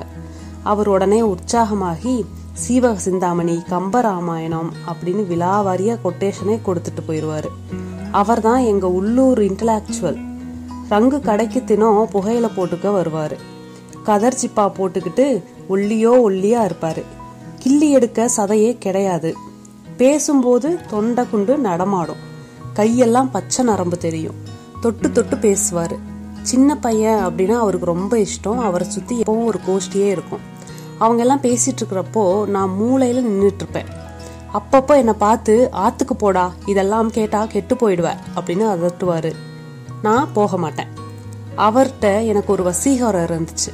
அதே சமயம் அவர் மேல காரணம் இல்லாம ஒரு இரக்கமும் ஏற்பட்டுச்சு. ஏதோ ஒரு வகையில கண்களோ இல்ல தோற்றமோ ஒரு வகைப்பட்ட மானிடனோட சோகங்களையும் தாங்கிட்டு இருக்கிற மாதிரி இருப்பார் அவரு. ஏதோ ஒரு வைஷ்ணவ இயேசு கிறிஸ்து போல தான் அவர் எனக்கு தெரிஞ்சார். அவர் சுமந்த சிலுவை என்ன அப்படின்னு பல வருஷங்கள் கழிச்சு தான் எனக்கு புரிஞ்சுது. அவர் எப்போவுமே உணர்ச்சிகரமாக ஒரு பாட்டு பாடுவார். அந்த பாட்டை பாடிட்டு என்ன அர்த்தம்னு என்னை பார்த்து கண்ணை சிமிட்டிட்டு கேட்பாரு அப்போவும் நீ இன்னும் போகலையா? அப்படிம்பாரு. ராகவன் எங்களுக்குள்ள எதிர்சாரியில் தாஸ் வீட்டுக்கு ரெண்டு தடவை தள்ளி இருக்காரு. வீட்டுக்கு சாப்பிட மட்டும் போவார்னு கேள்விப்பட்டேன். மற்ற நேரங்கள் எல்லாம் முனிசிபல் லைப்ரரியில் போய் உட்காந்துப்பாரு அந்த லைப்ரரி பஸ் ஸ்டாண்டுக்கு பக்கத்தில் கூச்ச மே மேசை போட்டு அங்கங்கே சுதேசமித்ரன்லாம் வச்சு கைத்துல கட்டி தொங்க விட்டு அங்கே வச்சிருப்பாங்க. பீரோவை திறந்து ஒரு மாதிரி புரதான வாசனை தான் அதில் வரும். யாரோ ஒரு குப்புசாமி முதலியார் சாகரப்போ கொடுத்துட்டு போன புத்தகங்கள் தான் அங்கே இருக்கு. பாதி இங்கிலீஷ் பாதி தமிழ். ஒன்றும் படிக்கவே விளங்காது. ராகவனுக்கு மட்டும் இதெல்லாம் ட்ரெஷர் அப்படின்னு சொல்லி ஜன்னல் வெளிச்சத்தருக உட்காந்துக்கிட்டு பார்த்துட்டே இருப்பார். லைப்ரரி மூடினதுக்கப்புறம் பக்கத்தில் இருக்க டென்னிஸ் கிளப்பில் போய் ஆடுவார். புகையில போட்டுக்கிட்டு தும்மாமல் கையால் ஆர்னடிக்கிற மாதிரி காட்டிகிட்டு இருக்கிறப்போ நான் பாட்டு பாடினா திட்டுவார். நான் ஓடி வந்துடுவேன் ராத்திரி பத்து பத்தரை மணிக்கெல்லாம் நண்பர்கள் கூட கொஞ்சம் இறைச்சலாக அவர் பேசுறது கொண்டாடுறது அந்த சத்தங்கள்லாம் எங்களுக்கு கேட்கும். கொஞ்ச நேரம் கழித்து வாசலில் கயிறு போட்டு படுத்துப்பார். இறைச்சலாக அந்த சப்தம் எப்போவுமே கேட்கும் அவர் குருட்டையும் எங்கள் வீடு வரைக்கும் கேட்கும் ராகவனோட மனைவி எப்போவுமே உள்ளதான் இருப்பாள் ஒரே ஒரு தடவை ராகவன் என்னிடம் அவளுக்காக ஒரு செய்தி சொல்லி அனுப்புனார். சாவியை அப்புக்கிட்ட கொடுத்துட்டு சினிமாவுக்கு போக சொல்லு அப்படின்னு. நான் என்னோட மானசீக காரை ஓட்டிக்கிட்டு அவங்க வீட்டுக்கு போய் மரக்கதவை திறந்து உள்ளே போன போது ராகவனோட மனைவி நடுக்கூடத்தில் நாற்காலியில் உட்காந்துருந்தாங்க தாஸ் அவளை புஜத்தில் பிடிச்சு சுளுக்கு போல தடவிட்டு இருந்தான். என்ன செய்தி அப்படின்னு கேட்டதும் சாவியை கொடுத்துட்டு போக சொல்லித்தான் அப்படின்னு சொல்லி நான் சொன்னேன். சினிமா போகலன்னு சொல்லு. என்ன செய்யறது அது? அரட்டையா திவ்ய பிரபந்தமா இல்ல சர்ச்சையா? அப்படின்னு இழுத்து இழுத்து பேசிட்டே இருந்தாங்க. தாஸ் நான் வந்ததை கவனிக்காம கையை உருவி விடுறதுலயே கவனமா இருந்தான். அந்த கை சிவப்பா இருந்துச்சு. எனக்கு வயிற்றுல என்னவோ செய்யற மாதிரி இருந்துச்சு. அது என்னன்னு எனக்கு தெரியல. நான் வச்சேன்னா பட்டுன்னு போயிடும் அப்படின்னு சொன்னான் தாஸ். நான் திரும்பி போய் ராவிராயிடம் மாமா சினிமாவுக்கு போகலையா? அப்படின்னு சொன்னேன். கோபால் தாஸ் இருந்தானா? அப்படின்னு அவர் கேட்டாரு. அப்போ ரங்கு ஓய் அவனோட என்ன குலாவல் வேண்டி கிடக்கு? ஏண்டா நான் ஏன்னு ஜோட்டால அடிக்க வேண்டாமா? அப்படின்னு சொன்னான். அதுக்கு ராவிரா அதெல்லாம் ஒன்றும் கிடையாதுடா ரங்கு எனக்கு சொல்ல தெரியாதா? அப்படின்னாரு. திடீர்னு ஒரு நாள் ரொம்ப சந்தோஷமா இருந்தாரு. பௌர்ணமி அன்னைக்கு நாங்க எல்லாரும் கொள்ளிடம் போயிருந்தோம். ராகவன் அவர் வீட்டை கிடக்குறப்போ அது தன்னோட வீடு இல்லை அப்படிங்கிற மாதிரி கடந்து போனாரு. கொள்ளிட ஜலக்கண்ணாடியில நிலா தத்தளிக்க அவரை சுத்தி நாங்க எல்லாம் உட்காந்துட்டோம் கொல்லிவாய் பிசாசு அப்படிங்கிறது பாஸ்பின் வாயு அப்படின்னு எங்களுக்கு சொல்லி தந்தாரு. ஷேக்ஸ்பியரோட ஒத்தலோலியத்திலிருந்து பகுதிகளை பேசி நடிச்சு காமிச்சாரு. என்னை தனியாக கூப்பிட்டு டே நீ அன்னைக்கு எங்கள் ஆத்துக்கு போயிருந்த போது கோபால்தாஸ் என்ன பண்ணிட்டு இருந்தான்? அப்படின்னு கேட்டா நான் பேசிட்டு இருந்தா மாமா அப்படின்னு. பேசிட்டு தானே இருந்தான். சரி அப்போதான் அவர் பூரம் அப்படிங்கிறது மெர்க்குரி குளோரைடு பெர்க்ளோரைடு அப்படின்லாம் பேசிட்டு இருந்தாரு. ஒரு கிராம் போதும் ஆள் காலி அப்படின்னும் சொன்னாரு. வையாபுரி பிள்ளைய பத்தி ரிக்வேதத்துல என்ன சொல்லியிருக்காங்க அப்படிங்கறதெல்லாம் வந்து அவர் சொன்னாரு. எதுவுமே எங்களுக்கு புரியலனாலும் எல்லாத்தையும் நாங்க கேட்டுக்கிட்டே தான் இருந்தோம். ராவிராவுக்கு ரேடியோவில் பேச அழைப்பு வந்துச்சு. எங்களுக்கெல்லாம் ரொம்ப சந்தோஷமா இருந்துச்சு. அவரும் உற்சாகமாவே முள்ளு மூஞ்சியை சவரம் பண்ணிக்கிட்டு கிளம்பிட்டாரு. கொள்ளிட சலவஜாலையில சிப்பாவை போய் எடுத்து இஸ்திரி போட்டுட்டு இருந்தாரு. அவரோட குரலை ரேடியோ பெட்டி மூலம் கேட்கறதுல எங்களுக்கெல்லாம் அவ்வளோ ஆசை. கிருஷ்ணா கஃபேயில் ஏற்பாடு செஞ்சு வச்சுருந்தோம். எல்லாரும் ஒன்றா கூடுறதுக்காக. சாயங்காலமே அவருக்கு ரேடியோ நிலையத்திலிருந்து ப்ளஷர் கார்லாம் வந்துச்சு. ஊரே அவர் காரில் ஏறி போகிறத பார்த்துட்டு இருந்தப்போ அவரோட மனைவி மட்டும் வரவே இல்லை. திருச்சிராப்பள்ளியில் ரெக்கார்டிங்க்கு போனவர் ஏழரைக்கே வந்துட்டார். ஒம்பதரைக்கு தான் இப்போ அவரோட ஒளிபரப்பு வரும். அந்த நாட்களில் டேப்லாம் இல்லை. வந்துட்டாரு. நான் யோசிச்சுட்டு இருக்கிறப்பவே அவர் ரங்கனோட கடப்பலகையை தட்டி உட்கார்றாரு. பேசலை ரங்கு அப்படின்னாரு. ஏன்னா அப்படின்னு நாங்கள் கேட்டோம். இன்னைக்குன்னு பார்த்து நேரு பேசுகிறாராம் எல்லா ஸ்டேஷன்லேயும் ரிலே பண்ண சொல்லிட்டாங்களாம். அடுத்த மாதம் பதினாலாம் தேதி வாங்கோண்ணா. போ இப்போ போங்கோ அப்படின்னு சொல்லிட்டாங்க. அப்படின்னு எங்ககிட்ட சொன்னார். கொஞ்சம் சோர்வோட நேருவை கோபிச்சுக்கிட்டே தான் நான் வீட்டுக்கு போனேன். எட்டரை மணிக்கு கடை மூடுற நேரத்துக்கு திரும்பி வந்தார். என்னன்னா புகழ தீந்துச்சா அப்படின்னு கேட்டோம். இல்லை ரங்கு இன்னைக்கு ராத்திரி இங்கே வந்து படுக்கலான்னு பார்க்குறேன் அப்படின்னாரு. ஏன்னா ஒரே கொசு இங்கே எதுக்கு இங்கே வர்றேல் அப்படின்னு கேட்டேன். எனக்கு ஆற்றுக்கு போக பிடிக்கல ரங்கு. பக்கத்தில் கோவிந்து வழக்கம் போல ஒரே திசையை பார்த்துட்டு உட்காந்துருந்தவனை நோக்கி இவன் தாண்டா தேவலை. நம்மாழ்வார் மாதிரி ஒரு விதமான பிரஜையோட இல்லாமல் கவலையும் இல்லாமல் கொஞ்சம் உட்காந்துருக்கான் பாரு அப்படின்னாங்க. சரின்னு சொல்லிட்டு நேராக ஆற்றுக்கு போனான்னா கதவை திறந்துட்டு உள்ளே போகிறேன்னா தாஸ் இருக்கான் பாரு அப்படின்னு அவரு பேச்ச ஆரம்பிச்சாரு. அதுக்குள்ள என்னை பார்த்து டே போட ஆத்துக்கு அப்படின்னு என்னை விரட்டிட்டாரு. நான் தயங்கிட்டு போக மாட்டேன்னு சொன்னேன். கண்களை பெருசா விழிச்சு முத முறையா என்னை அடிச்சுட்டாரு. ராத்திரி கோட்டப்பந்தத்துல படுத்து தூங்கிட்டு இருந்தாரு. எனக்கு தூக்கமே வரல. மெல்ல ரங்கு கடைக்கு போனேன். மூடின கடையோட நம்பர் பலகைகளுக்கு இருந்த பொட்டலத்தோட வழியா என்ன நடக்குதுன்னு பார்த்தேன். பார்த்தப்போ சலனம் இல்லாமல் இருந்தாரு மாமா. மாமா உடம்பு சரியில்லையா? இல்லம்மா. அமிர்தாஞ்சன் எடுத்துட்டு வரட்டுமா? அவர் என்னை தோல்ல தொட்டு நேரா சற்றே கலங்கிய கண்களால பார்த்து கல்யாணம் பண்ணிக்காதடா நீ அப்படின்னு சொன்னாரு. தாஸ் எப்போதாவது தான் ரங்கு கடைக்கு வருவான். மறுநாள் அவன் வந்தப்ப நாங்க எல்லாம் மௌனமா இருந்தோம். அவங்கிட்ட இருந்து குல்கந்து வாசனை வீசிச்சு. விஜி வந்தாரா இங்க? அப்படின்னு கேட்டோம். இல்லையே என்று பதில் சொன்னான் ரங்கு. வியாபாரமெல்லாம் எப்படி இருக்கு ரங்குன்னு திரும்ப அவன் கேட்டான். எல்லாம் தாஜ் தயவு வேணும் அப்படின்னு திரும்பவும் ரங்கு சொன்னான். தயவு தானே அப்படின்னு ஒரு மாதிரி சத்தம் இல்லாமல் சொல்லிட்டு ரங்குவோட அந்தரங்க பாகத்தை எதிர்பார்க்காம பிடிச்சு உதச்சிட்டான். ரங்கு இம்சை தாங்காம அலற தாஸுக்கு அதுதான் சந்தோஷம். கண்ணீரில் நீர் வர்ற மாதிரி சிரிச்சான். தாஸ் பெரிய பணக்காரன். சித்திர வீதியிலே பெரிய வீட்டுக்கு சொந்தமானவன். அவன் வீதியில வர்றப்பவே எல்லாரும் அவனையே பார்ப்பாங்க. சாமியார்களையும் வீட்டுக்கு அழைச்சிட்டு வந்து பூஜையெல்லாம் பண்ணுவான். அவன் ரொம்ப பெரிய ஆள் தான் அவனோட சிரிப்பு ரொம்ப கேவலமாக தான் இருந்துச்சு. ஆனால் நாங்களாம் அவனை பார்த்துட்டு தான் இருந்தோம். ஆனால் இப்போ தாஸ் இங்கே எதுக்கு வந்தான்னா ராவிராவை பற்றி விசாரிக்க தான் எங்கே ஐயங்கார ரெண்டு நாளாக காணோம். சிஸ்டர் சொல்லிச்சு உனக்கு ஏதாவது தெரியுமா ரங்குன்னு? கேட்டான். எனக்கு தெரியாது அப்படின்னு ரங்கு சொல்லிட்டான். வந்தா தகவல் சொல்லி அனுப்புன்னு சொல்லிட்டு அவன் போயிட்டான். அவன் போனதும் ரங்கு வாயில் வந்தபடியெல்லாம் அவனை திட்டினான். தாலி குப்பைக்காரி பிச்சைக்காரியை விட்டு கூட வைக்க மாட்டான் ஆர்டர் இருக்குது. சமயத்துக்கு குண்டுரமணியை கூட படுக்க போட்டிருக்கான் போல அப்படின்னு நிறைய திட்டினான் ரங்கு மாமா எங்கே போயிருக்கார் அப்படின்னு ராவிராவை பற்றி நான் விசாரிச்சுட்டு இருந்தேன். திருவள்ளரை போயிட்டு வரேன்னு சொல்லியிருக்காரு நிம்மதி இல்லைன்னு சொன்னாரு அப்படின்னு ரங்கு சொன்னான். வெள்ளிக்கிழமை அமாவாசைக்கு பள்ளி லீவ் விட்டுருந்ததுனால ரங்கு கடைக்கு போனப்போ அங்கே ஒன்று நடந்துச்சு. என்ன ரங்குன்னு கேட்டுட்டு இருந்தேன். என் பின்னாடி வா ஏன் அப்படின்னா. ராவிராவோட வீட்டுக்கு போனப்போ வாசல்ல பச்சை மூங்கல் வச்சு சட்டி புகஞ்சிட்டு இருந்துச்சு. காதுல பூணூல மாட்டிக்கிட்டு நாலு பேர் சிம்பு சீவிட்டு இருந்தாங்க. உள்ள போனா ரா விஜயராகவன் நெடுஞ்சான் கிடையா கூடத்துல படுத்திருந்தாரு. கழுத்து வரையில போர்த்தி இருந்தது. நடு கூடத்துல நாற்காலியில தலை மேல கை வச்சுட்டு வெறிச்சு பார்த்துட்டு உட்காந்துருந்தா ராவிராவோட மனைவி. ஆனா அந்த தாசு மத்த ஏற்பாடெல்லாம் சுறுசுறுப்பா செஞ்சுட்டு இருந்தான். போலீஸ் தொந்தரவெல்லாம் வரக்கூடாதுன்னுலாம் மற்றவங்களாம் பேசிட்டு கூட இருந்தாங்க. நான் அந்த தாசையே முறைச்சு பார்த்துட்டு இருந்தேன். அதை ஒரு முறை அவன் பார்த்துட்டான். பார்த்துட்டு அப்படியே முகத்தை அந்த பக்கம் திருப்பிக்கிட்டான். நான் ராவிராவை பார்த்தேன். மூக்குலையும் வாயோரத்துலையும் லேசாக பழுப்பு நிறத்தில் நுர மாதிரி தெரிஞ்சுது. முகம் கருப்பாக இருந்துச்சு.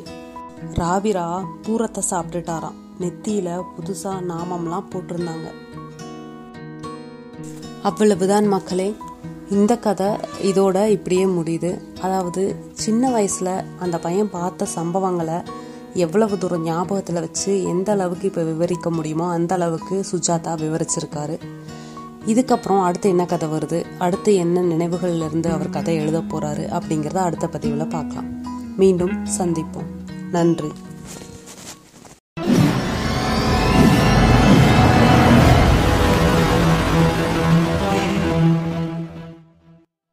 அனைவருக்கும் வணக்கம். சுஜாதாவின் ஸ்ரீரங்கத்து தேவதைகள். இப்போ மூன்றாவது கதை பார்க்க போறோம். கதை தலைப்பு குண்டு ரமணி கோபால்தாஸ் வீட்டு பெரிய திண்ணையில வெற்றில வியாபாரிகள் மோர்காரின்னு பல பேர் இலைப்பார உட்காருவாங்க. வேலைக்காரன் இருந்தா அவங்க எல்லாத்தையும் விரட்டிடுவான் விரட்டினாலும் குண்டு ரமணி உட்கார்ந்தா நகரவே மாட்டான். குண்டு ரமணிக்கு எத்தனை வயசு இருக்கும்னு சரியா சொல்ல தெரியல. மு- முப்பதுல இருந்து ஐம்பது வயசு வரை இருக்கும் அப்படின்னு சொல்லலாம். அந்த வயசுக்கு ரெண்டு ரமணி. பெரிய சட்டி போல முகம் நல்லா உயரும்.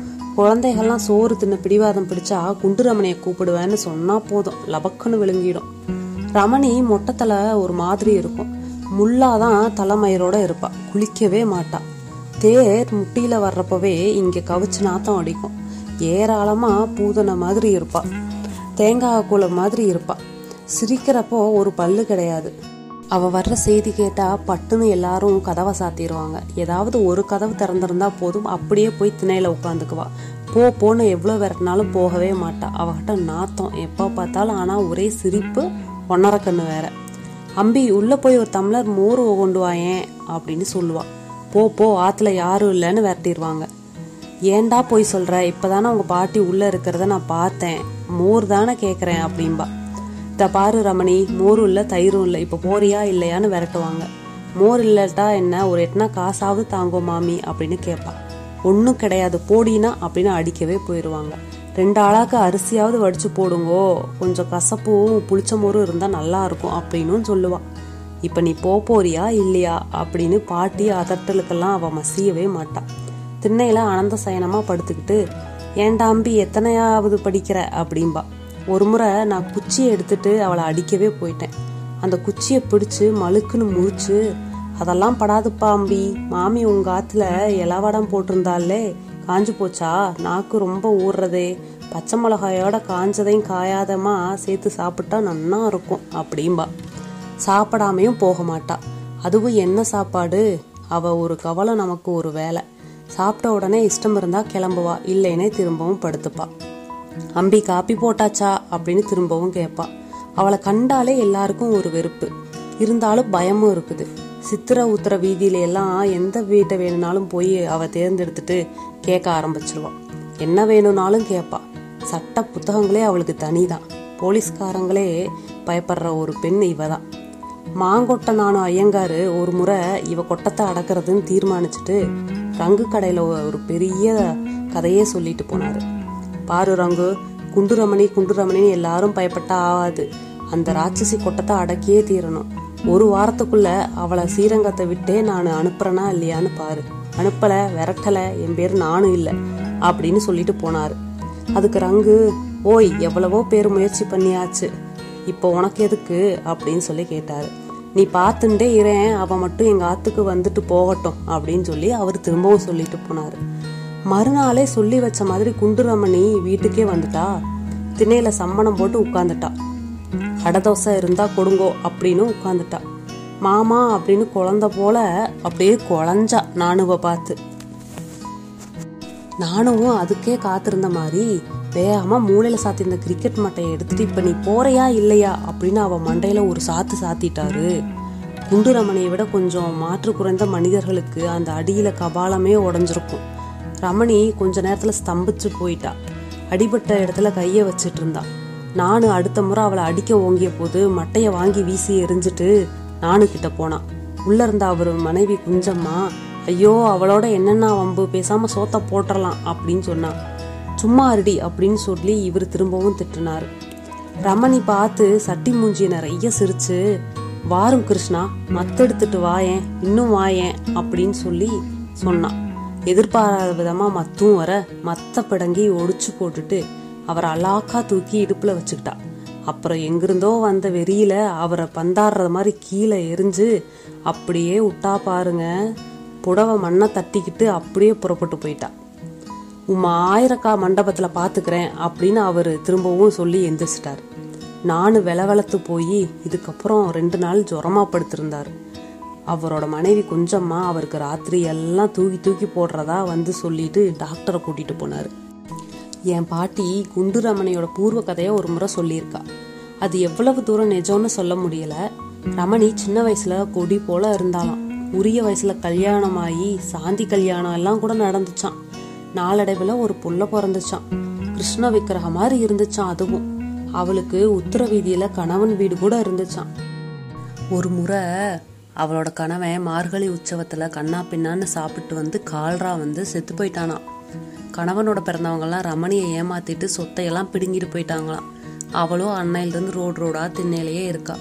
ஆனாலும் அவளோட நம்பிக்கையை இழக்காம அவ அவளோட குழந்தைய வச்சு வாழ்ந்துட்டு இருந்திருக்கா ஆன ஆன அழகர் ஆன அப்படின்னு ஒரு தடவை குழந்தைய தூக்கி போட்டு விளையாடிட்டு இருந்தப்போ கை தவறி குழந்தைய விட்டுட்டா அது விழுந்து மண்டையில் அடிபட்டு அப்படியே பிராணனை விட்டுடுதான். அந்த சம்பவத்துல இருந்து தான் ரமணி இப்படி சித்தப்பிரம பிடிச்ச மாதிரி ஆயிட்டாலாம் வீதி வீதியா அலையறாளாம். பரிதாபத்துல யார் வீட்டில் என்ன கொடுத்தாலும் வாங்கி சாப்பிடுவாளாம். யாரை கண்டாலும் கிருஷ்ணா கிருஷ்ணா அப்படின்னு கூப்பிட்டு ஆன ஆன அப்படின்னு விளையாடுவாளாம். ஆன ஆனான்னு விளையாடிட்டு கிருஷ்ணனுக்கு பசிக்கும் அப்படின்னு சொல்லி சாப்பிட ஆரம்பிச்சிருவாளாம். இஷ்டப்பட்ட வீட்டில் இஷ்டப்பட்ட திணையில தூங்க ஆரம்பிச்சிருக்கா. பற்று இல்லாமல் தெரிஞ்சது பற்று இல்லாமல் சாப்பிட்டு அவளாக தெரிஞ்சதால அவளோட உடம்பு பொத பொதன்னு ஆகி இப்படி ஆயிட்டா. பாவம் தனிக்கட்டை அப்படின்னு அவளை பற்றின கதையை பாட்டி சொல்லிட்டே போனான் ஆனா நானும் இந்த கதையை நம்பவே இல்லை. பாட்டி ஒருவேளை உண்மையிலேயே கதை விடுறா அப்படின்னு நினச்சிக்கிட்டேன். ஆனால் பாட்டி என்ன செஞ்சான்னா அவளை வச்சே உனக்கு நிரூபிக்கிறேன் அப்படின்னு சொல்லிட்டு ஒரு தடவை குண்டுரமணி எங்கள் வீட்டுக்கு வந்திருந்தா. அப்போ அவளை பார்த்து ரமணி உன்னை ஒன்று கேட்கணுமே அப்படின்னா. கேளுங்கோ மாமி அப்படின்னு பாதி அழுகியிருந்த கொய்யாப்பழத்தை கடிச்சுக்கிட்டே அவ சொன்னான் உன் குழந்தைக்கு என்னடி ஆச்சு அப்படின்னு பாட்டி கேட்டா. அவ அந்த கொய்யாப்பழத்தை கடிக்கிறத நிறுத்தாம செத்து போச்சு மாமி அப்படின்னு சொன்னான் என்னை பார்த்து சிரிச்சா. எப்படி செத்து போச்சு? அப்படின்னு மாமி கேட்டா. கீழே போட்டுட்டேன் மாமி அப்படின்னா. அடுத்து ரமணி என்ன செஞ்சா தெரியுமா? நான் எதிர்பார்க்காத மாதிரி அவள் கையில ஒரு கற்பனை குழந்தைய தூக்கிக்கிட்டே ஒரு பாட்டு பாடுனா. கற்பனையாவே பாட்டு பாடிட்டு இருந்தா அந்த ராட்சசி. என்னை பார்த்து கண்கள்ல கண்ணாடி போல ஜலம் திரையிட அப்படியே சிரிச்சா. அவ்வளவுதான் மக்களே ஆசிரியர் கதையை இந்த மாதிரி இங்க இப்படியே முடிச்சிட்டாரு. குண்டு ரமணின்னு சொல்லப்படுற ஒரு பைத்தியத்துக்கு பின்னாடி பைத்தியம்னு எல்லோராலும் சொல்லப்படுறாங்களே தவிர அந்த ஜீவனுக்கு பின்னாடி இப்படி ஒரு கதை இருக்கும் அதுக்கும் இப்படி ஒரு அர்த்தம் இருக்குன்னு யாரோட கண்களுக்கும் தெரியறதில்ல. பல நேரங்களில் இப்போ வரைக்கும் இப்படி தான் நடந்துட்டுருக்கு. பைத்தியங்கிறத தாண்டி அவங்களோட வெளித்தோற்றத்தை தாண்டி பின்னாடி இருக்கிற மனசையும் எல்லாரும் பார்க்க ஆரம்பித்தாலே பல பிரச்சனைகள் இந்த நாட்டில் குறைஞ்சி போயிடும் நாம் அடுத்த கதையை அடுத்த பதிவில் பார்க்கலாம். மீண்டும் சந்திப்போம். நன்றி.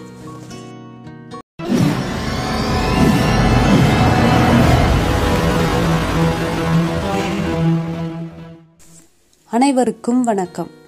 சுஜாதாவின் ஸ்ரீரங்கத்து தேவதைகள். தொடர் நான்கு விஜிஆர் தாஸ் வீட்டுக்கு தென்னண்டபுரத்துல கூரை வேஞ்சிட்டு இருந்த வீட்டுல விஜிஆர் தனியா இருந்தாரு. விஜிஆர் என்னோட அப்பா ஹைஸ்கூல்ல படிச்சிட்டு இருந்தப்போ ரிட்டையர் ஆன கணக்கு வாத்தியார். சுமார் நூத்தி நாலு வயசு இருக்கும்.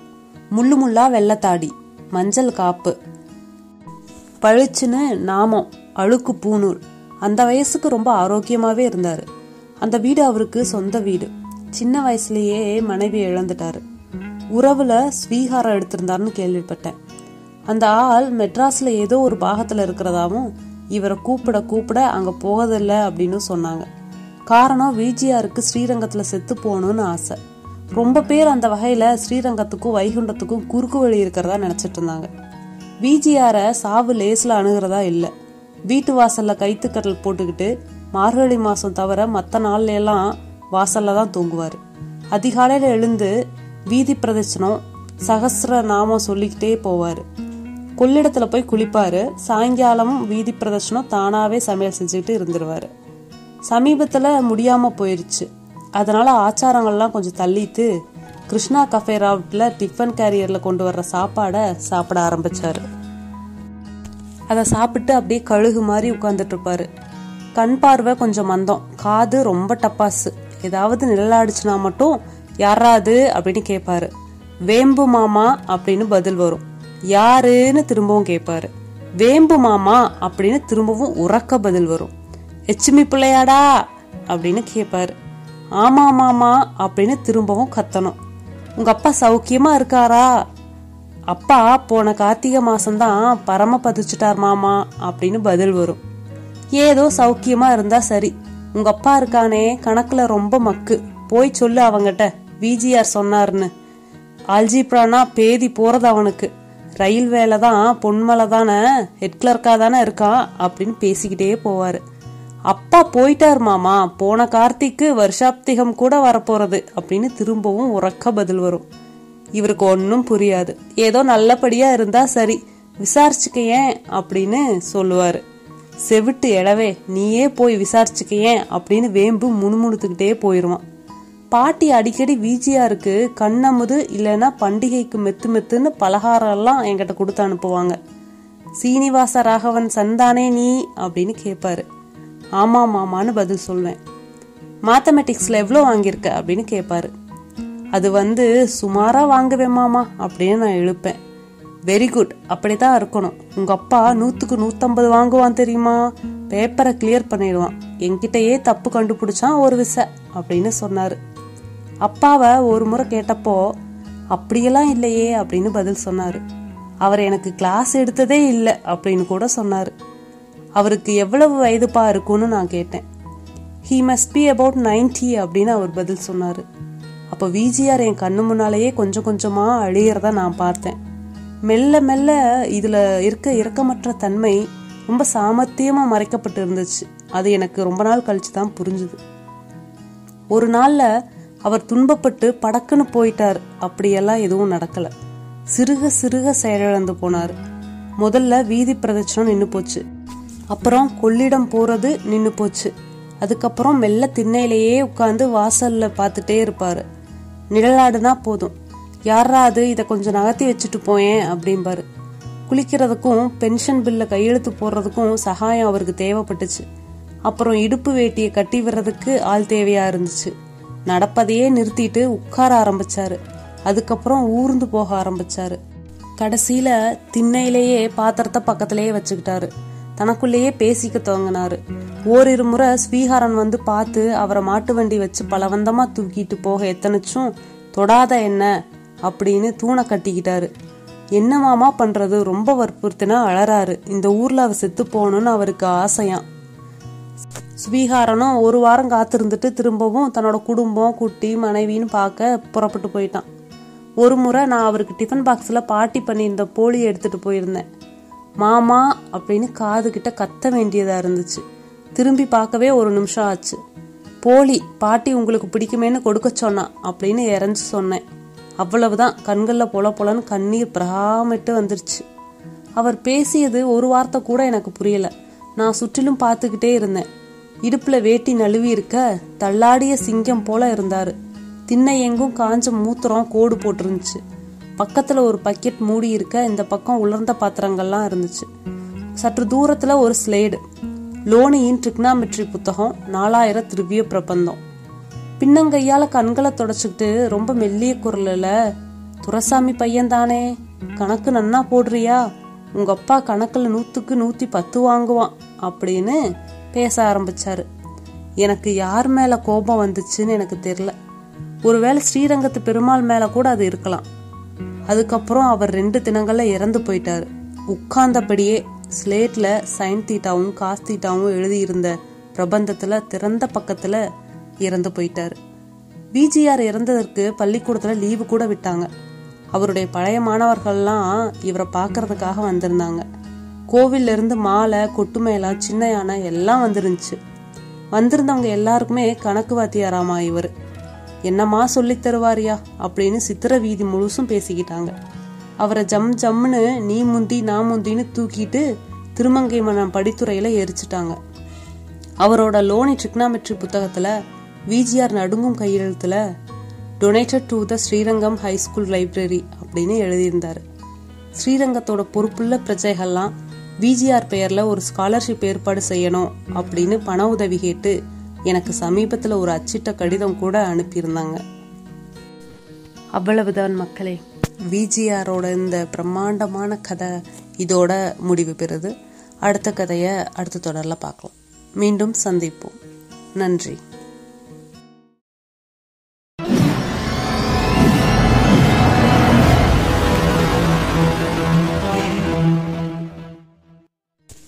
அனைவருக்கும் வணக்கம்.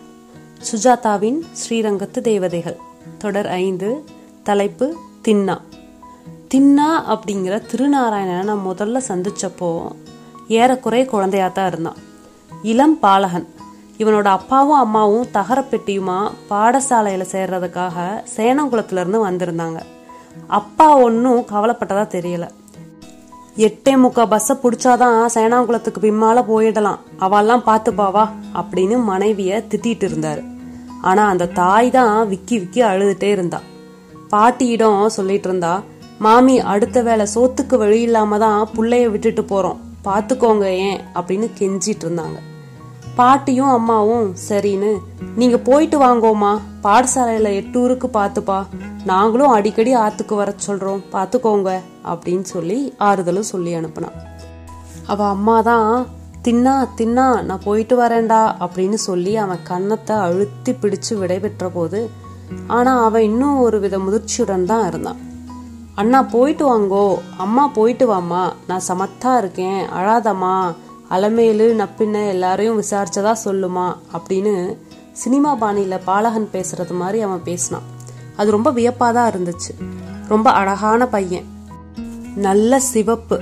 ஐயங்கார் குடும்பங்கள்ல இந்த மாதிரியான ஒரு சிவப்பை கண்டிப்பா பார்க்க முடியும். ரோஜா நிற உதடு. அந்த சின்ன வயசுல தன்னோட பொறுப்பையும் ஏழ்மையும் உணர்ந்து அவன் ஒரு குழந்தைக்கு உண்டான தேஜஸோட இருந்தான். உடனே அவனை பார்த்தா கட்டி முத்தமிடலாம் போல இருக்கும். ஒரு கன்னி பெண்ணோட பொறாமையா அடர்ந்த கருங்கூந்தலை சேகரிச்சு பின்னாடி கட்டுக்குடுமையா வச்சு முன்மண்டையில அப்பளம் போல சவரம் செஞ்சு நெத்திக்கு கொஞ்சம் பெருசாவே தென்கலை நாம விட்டுருப்பான். திருமண் ஸ்ரீ சூரணம் கூட இட்டு இருப்பான் எங்க எல்லாருக்கும் அவனை ரொம்ப பிடிச்சிருச்சு. பாட்டி அவனை வாமன அவதாரம்னே நம்பினான். அவன் பாடசாலையில உயர்வர உயர்நலம் உடையவன் எவன் அவன்? அப்படின்னு சொல்றப்பவே நம்ம ஆழ்வாரே மறுபடி வந்துட்டார் அப்படின்னு சொல்லுவாங்க. இந்த பாடசாலை அப்படிங்கிறது சம்பிரதாயமான பள்ளி இல்லை. தாஸ் வீட்டையும் ராவிராவோட வீட்டையும் அடுத்து வடவண்ட பக்கத்துல மூணு நாலு வீடுகள் தள்ளி இருக்கும். குவலக்குடி சிங்கமையங்கார் பாடசாலை தான் அது. தென்னாச்சார் சம்பிரதாயத்தை நிலைநாட்டுறதுக்காக என்னுடைய கொள்ளு தாத்தா தாய்வழி மூதாதை இதெல்லாம் விட்டுட்டு போனாங்க. ஐயங்கார்ல ரெண்டு பிரிவு உண்டு. வடகலை தென்கலை. அடைய வளைஞ்சான் பெரியார் காட்சிக்காரர்கள்லாம் எச்சக்கலை அப்படின்னு மூணாவதா சேர்த்துப்பாங்க. ஐயங்கார் அப்படிங்கிறதே ஒரு விதமான சிறுபான்மை தான். தமிழ்நாட்டில் எத்தனை ஐயங்கார் இருக்கிறாங்க அப்படின்னு யாரும் கணக்கெடுக்கிறதா எடுத்ததாகவும் தெரியலை. டிவிஎஸ் இந்து குடும்பங்களோட அமைப்புகளான தனியார் துறைகளில் சில நாமங்களை பார்க்க முடியும். மற்றபடி ஐயங்கார் எல்லாம் தமிழ்நாட்டுக்கு வெளியே சிதறி இருந்தாங்க. பரீட்சைகளில் தொண்ணூறு மார்க் வாங்கி சலைச்சு சமூக மறுதல்களில் சந்தர்ப்பங்கள் கிடைக்காம வெளி மாநிலங்கள்லயோ அல்ல வெளி தேசங்கள்லயோ இருந்திருக்காங்க. இந்த சிதறிய சமூகத்திலையும் ரெண்டு வகை. வடக்கலை தென்கலை. தீவிர தென்கலைக்காரர்கள்லாம் வடக்கலையில பெண் எடுக்க மாட்டாங்க. வடக்கலை நாமம் போட்ட கோயில்லாம் வணங்க மாட்டாங்க.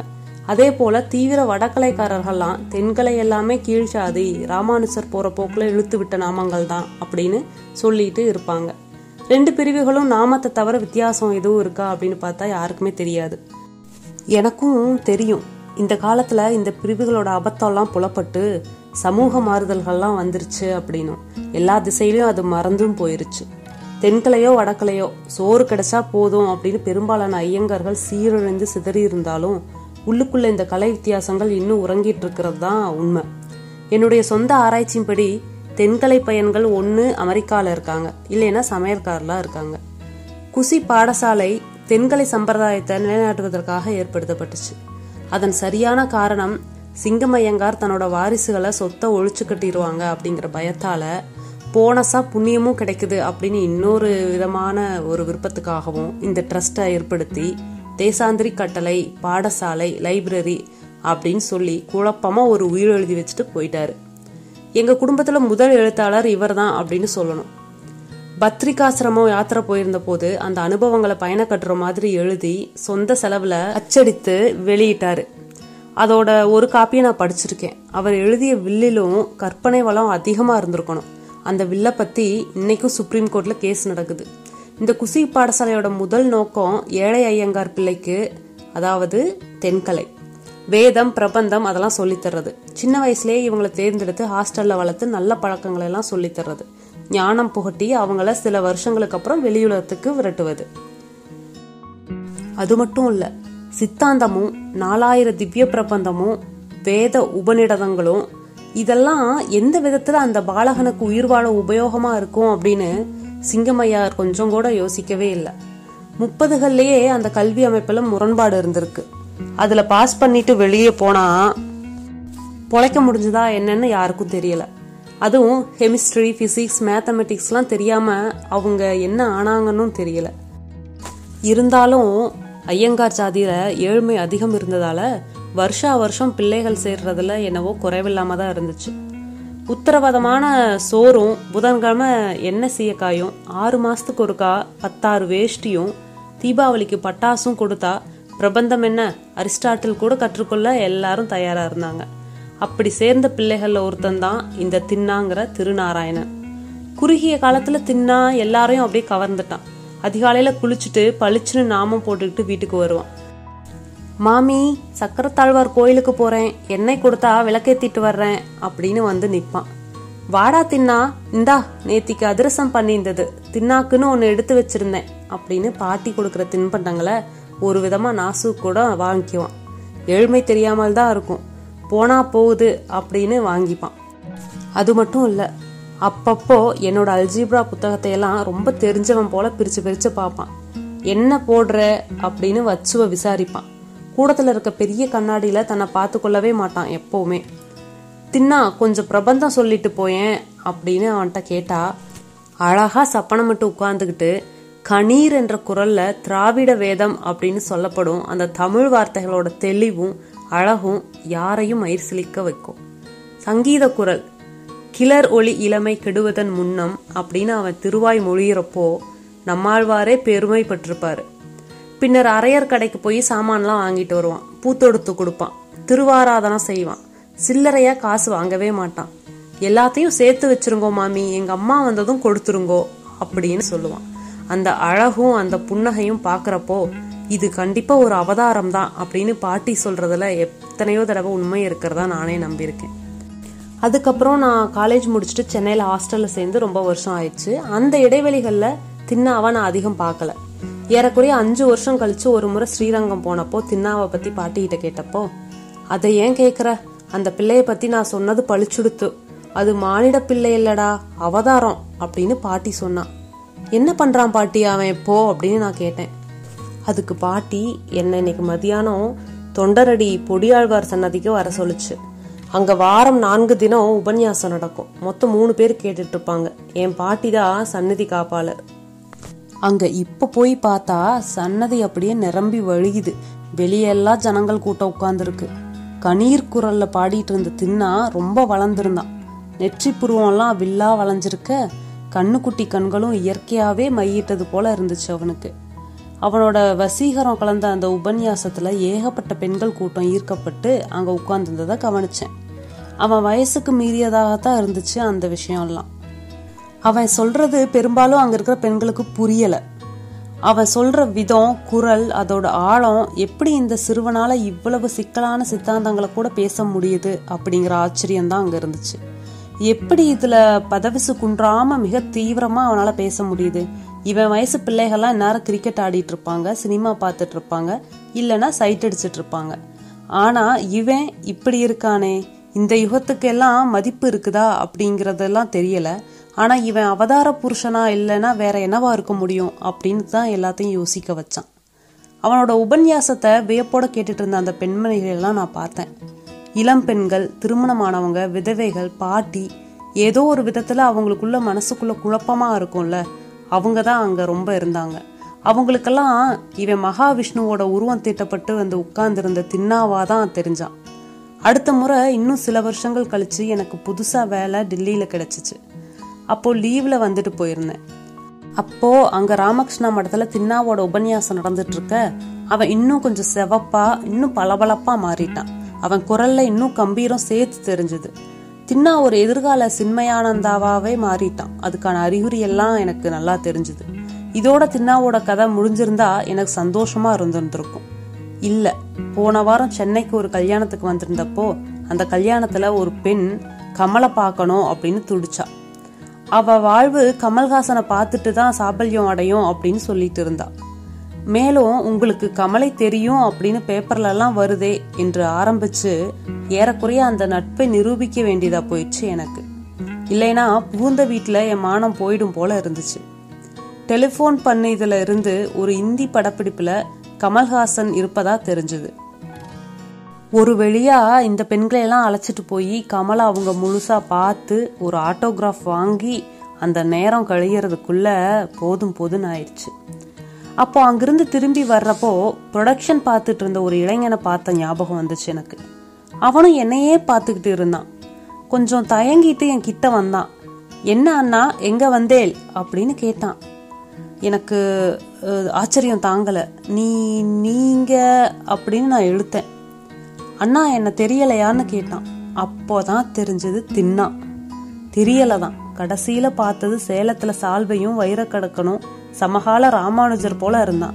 இப்போ கரு கருன்னு மீச அடர்த்தியா இப்படி கிராப் வெட்டி அனாவசியமாக கழுத்து பகுதியிலெல்லாம் ஏதோ போட்டு கழுத்தில் கைக்குட்டை மைனர் செயின் எனக்கு ஒன்றுமே புரியலை. இரு கண்கள்லயும் பரு கொப்பளிச்சு ஒரு கண்ணம் மட்டும் புகையிலையால உப்பி இருக்கு. உதடுகள்ல எல்லாம் நீலக்கரை படிஞ்சிருக்கு. இடது கையில பான்பராக்கு ஜாப்ராணி தேஜபத்தி இதெல்லாம் என்ன நடக்குது? ஏன் இவன் இப்படி இருக்கான்? தின்னா நீ உபன்யாசம் பண்ணிட்டு இருந்தியே பிரபந்தம் சொல்லிட்டு இருந்தியே அதெல்லாம் எங்க போச்சு? என்னோட அந்த ஆச்சரியம் குறையவே இல்லை. அதெல்லாம் ஒரு காலம் அண்ணா. இப்ப ராவ்காரு படத்துக்கு ப்ரொடக்ஷன் பார்த்துட்டு இருக்கேன். கமல் பூனம் தில்லன் நம்ம கதை தான் அதெல்லாம். கேஜி சார்ட்ட நமக்கே வம்புன்னு ஒரு காமெடி போன வருஷம் ஜூபிலி பண்ணி தந்தாங்க பாத்தீங்களா? நான் தான் ஒரு ஃபெஸ்டிவல் படத்தை உல்டா பண்ணி எழுதி கொடுத்தேன். இந்தியில ரெண்டரைக்கு ரைட்ஸ் வாங்கியிருக்கா. அப்புறம் விஜிஆர் யூனிட்ல அப்படின்னு அவன் தமிழே வேற மாதிரி மாதிரி இருந்துச்சு நான் பிரமிப்பு மாறாம பார்த்துட்டு இருந்தேன். காப்பி சாப்பிட்றேலான்னு கேட்டான். இல்லப்பா. சிகரெட்டு? இல்லப்பா. அண்ணா எழுதிய கதையெல்லாம் டைம் கிடைச்சா படிக்கிறது உண்டு. ஏதோ ஸ்ரீரங்கத்துக்காரெல்லாம் நல்ல நிலைமைக்கு வந்தா சந்தோஷம். நானும் நல்ல நிலைமையில தான் இருக்கேன். உங்க சப்ஜெக்ட் கூட ஒன்று பண்ணணும். பெங்களூர்ல வந்து டிஸ்கஸ் பண்ணலான்னு நான் நினைச்சிட்டு இருந்தேன். தின்னா உனக்கு பிரபந்தம் எல்லாம் ஞாபகம் இருக்கா? இல்லையா? அப்படின்னு நான் கேட்டேன். தின்னா எதிர்பக்கம் போய் கொப்பளிச்சு செத்த புகையிலைய துப்பிட்டு வந்து எல்லாம் மறந்து போச்சு அப்படின்னா. ஆத்துக்கு போறதுக்கு வண்டி இருக்கா? வண்டி அனுப்ப சொல்லட்டுமான்னு கேட்டான். நான் எதுவும் சொல்லலை. திரும்பிட்டேன் அப்படியே. திரும்ப செல்றப்போ ஜீன்ஸ் அணிஞ்ச பொண்ணு ஒன்று அந்யோன்யமா ஜோக் அடிச்சிட்டு இருந்துச்சு அவன் கூட. இப்போ இத தின்னாவோட சாதனையா இல்ல வீழ்ச்சியா அப்படின்னு என்னால சொல்ல முடியல. அவ்வளவுதான் மக்களே. உபன்யாசம் சொல்லிட்டு இருந்த தின்னாவோட வாழ்க்கை எப்படி ஒரு சாதனையான வீழ்ச்சியோட முடிஞ்சது அப்படிங்கிறத பார்த்தோம். அடுத்த கதையை அடுத்த தொடரில் பார்க்கலாம். மீண்டும் சந்திப்போம். நன்றி.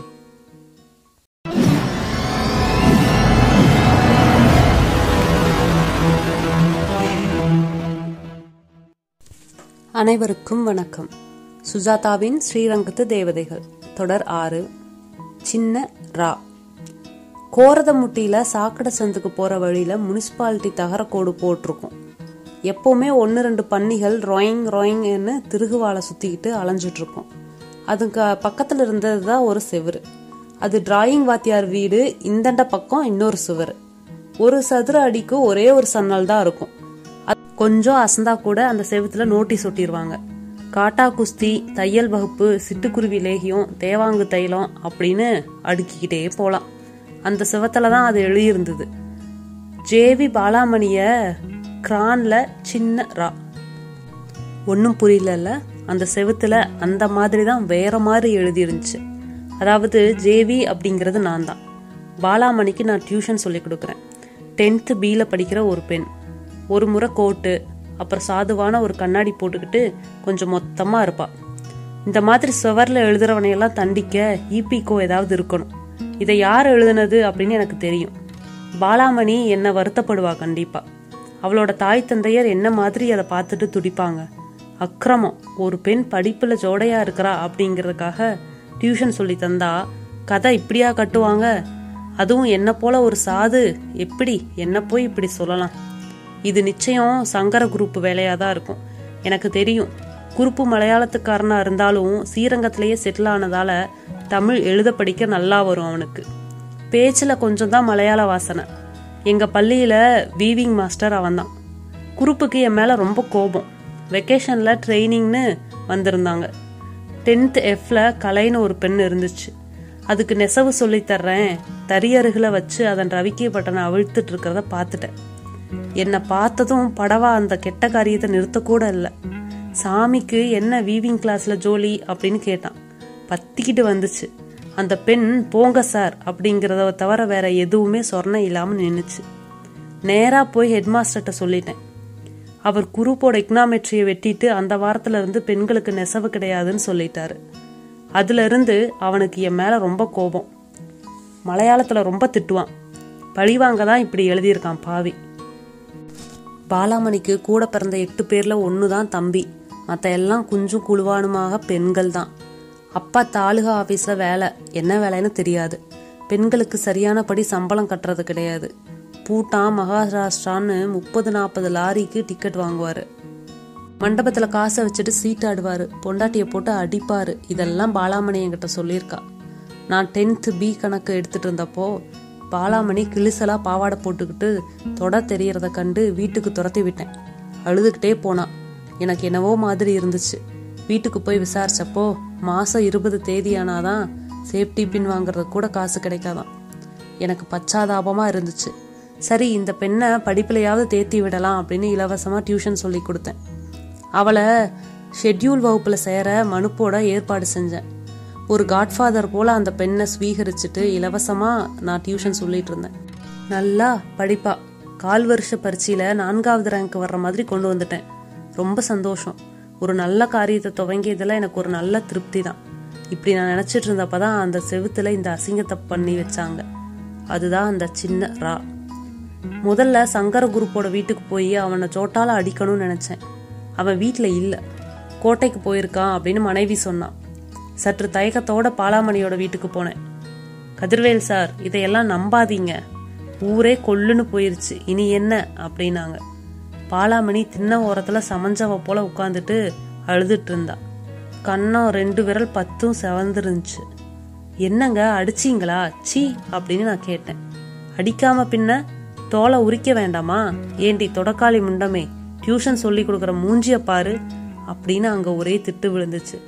இத பாருங்க ஒண்ணுமே நடக்கல. இதெல்லாம் அக்கப்போரு சங்கர குரூப்னு வீவிங் மாஸ்டர் இருக்கான்ல அவனுக்கு என்ன கண்டாலே ஆகாது. அதனால புரளியை கிளப்பியிருக்கான். இப்படி நான் சொன்னப்போ புரளி இல்லைங்க இது. நான் உங்களை குத்தம் சொல்லலை. இதுதான் ஏதாவது பண்ணியிருக்கோம். பாட புஸ்தகத்தை தவிர எல்லாத்தையும் படிச்சா பாருங்க. எங்க சாதிய தெரியாது உங்களுக்கு. எங்களை தள்ளி வச்சிருவாங்க. ஏற்கனவே புள்ளம்பாடிக்கு சேதி போயிருச்சு. மாமா ஒருத்தன் விவசாயம் பார்த்துட்டு இருந்தான். அவனுக்கு பேசி வச்சுட்டு வந்திருந்தேன். இனிமே அங்க தலை வச்சு படுக்க கூட மாட்டாங்க. மூதேவி கோடாரி காம்பேன். விட்டன்னா பாரு முழிக்கிறத பாரு குரங்கு மாதிரி. அப்படின்னு திட்டிக்கிட்டே போனாங்க. இதை பாருங்க அது ஒன்றுமே செய்யலை. அது பேரில் எந்த தப்பும் இல்லை அப்படின்னு நான் சொன்னேன். எங்கள் சாதியில் சமையறதுக்கு முந்தையே கல்யாணம் செஞ்சிடணும். இப்ப என்னதான் நான் செய்ய போகிறேனோ செத்து ஒழிய எங்காவது போய். உங்களை சொல்லி தப்பு இல்லை தம்பி. ஆனால் வயசுக்கு வந்த பொண்ணுகிட்ட பழகிறப்ப கொஞ்சம் கட்டுப்பாடாக இருந்திருக்கணும். இப்போ இவ வாழ்க்கையே பாழாயிடுச்சே அப்படின்னு ஏகப்பட்ட பேச்சு வந்துச்சு. என்னங்க நீங்களும் நம்புற மாதிரியே பேசுறீங்க ஒண்ணுமே நடக்கலங்க அப்படின்னு நான் எவ்வளவோ சொல்லி பார்த்தேன். இனிமே என்னங்க நடக்கணும்? ஊரே சிரிக்குது. லால்குடி பசாஜே தலைய கூட நீ இல்லையான்னு யார் அழுதாங்க? அப்படின்னு சொன்னாரு. அப்படி பேசாதீங்க. இத செவுத்துல எழுதின சங்கர குரூப்பை உங்க முன்னாடி கொண்டு வந்து நிறுத்துறேன். குத்தத்தை ஒத்துக்க வச்சுக்கிறேன். மன்னிப்பு கேட்க வைக்கிறேன். அதுவரை அந்த பொண்ணை திட்டாதீங்க அப்படின்னு நான் சொன்னேன். இனிமே டாமேச்சிருச்சுல்ல? கடிச்ச பழமுன்னு தானே சொல்லுவாங்க. ஐயோ ஏழு பொட்ட பிள்ளைகளை வேற வச்சிருக்கனே அப்படின்னு அவங்க அழுதாங்க. மறுநாள் காலையில பாலாமணியோட வீட்டை அணுகும் போதே எனக்கு மனசு கஷ்டமா இருந்துச்சு. ஆரவாரமா இருந்துச்சு. அருகில் போய் பார்த்தா பாலாமணி செத்துருச்சு. வயிற்றுல அனல் புரண்டுது. உள்ள ஓடுனேன் கூடத்துல பாலாமணியை கிடத்திருந்தாங்க. உடம்பு பூராவும் நனைஞ்சிருக்க ஐயா என்ன ஆச்சு என்ன ஆச்சுன்னு கேட்டேன். கிணத்துல விழுந்துருச்சுங்க. அப்பன் துண்டா வாயை பொத்திக்கிட்டு பாலா பாலா நான் விளையாட்டுக்கு சொன்னேம்மா இப்படி பண்ணிட்டியேன்னு அழுதாரு. போயா முட்டாளே நேத்திக்கு நீ பேசின பேச்சுக்கு அப்படின்னு அந்த ஆளை எனக்கு கொல்லணும் போல இருந்துச்சு. ஐயோ இப்படி செய்யும்னு நினைக்கலீங்க அப்படின்னா. போயிருச்சு எல்லாம் போயிருச்சு. நான் அருக போய் பாலாவை தொட்டு பார்த்ததுல லேசா மூச்சு வந்துட்டு இருந்தது தெரிஞ்சது. அப்படியே மகிழ்ந்து போய் உடனே ஓடி போய் டாக்டர் அழைச்சிட்டு வந்தேன். அவர் நிமித்தி உட்கார வச்சு காலை தேய்ச்சி இன்ஜெக்ஷன் கொடுத்தாரு. ரொம்ப நேரம் கழிச்சு பாலா கண்ணை திறந்து பார்த்தா. என்னை விட்டுருங்க விட்டுருங்க. நான் யாருக்கும் உபயோகம் இல்லை. எனக்கு கல்யாணமும் ஆகாது. நான் கலங்கப்பட்டுட்டேன். யாரு இனி என்ன? அப்படின்னு சொல்லி அந்த பொண்ணு மயக்கமா என் மேல சாஞ்ச போது அந்த பெண்ணோட பரிதாப நிலையை பார்த்து எனக்கு ஆவேசம்தான் வந்துச்சு. பாலாமணி கவலைப்படாதாமா நான் இருக்கேன் உனக்கு. என்னாலதான் உனக்கு இதெல்லாம் நடந்துச்சு. நான் உன்னை கல்யாணம் பண்ணிக்கிறேன் கண்ணு. கவலைப்படாத அப்படின்னு நான் ஒரு சபதம் செஞ்சேன். கல்யாணத்துக்கு குறுப்பு வந்திருந்தான். சாமி கோபிக்க கூடாது. பகவதி மேல ஆணையா சொல்றேன். ஐயப்பன் பேர்ல ஆணையா சொல்றேன். நான் அதை எழுதல. ஜேவியின் பேர்ல எனக்கு கோபந்தான். ஆனா அதை நான் எழுதல அப்படின்னு என்கிட்ட சொன்னான். எழுதியிருந்தாலும் இப்போ இப்ப என்ன குரூப்பு உன்னை மன்னிக்க நான் தயாரா இருக்கேன். அதுக்கெல்லாம் இப்போ அர்த்தமே போயிருச்சே அப்படின்னு நான் சொன்னேன்.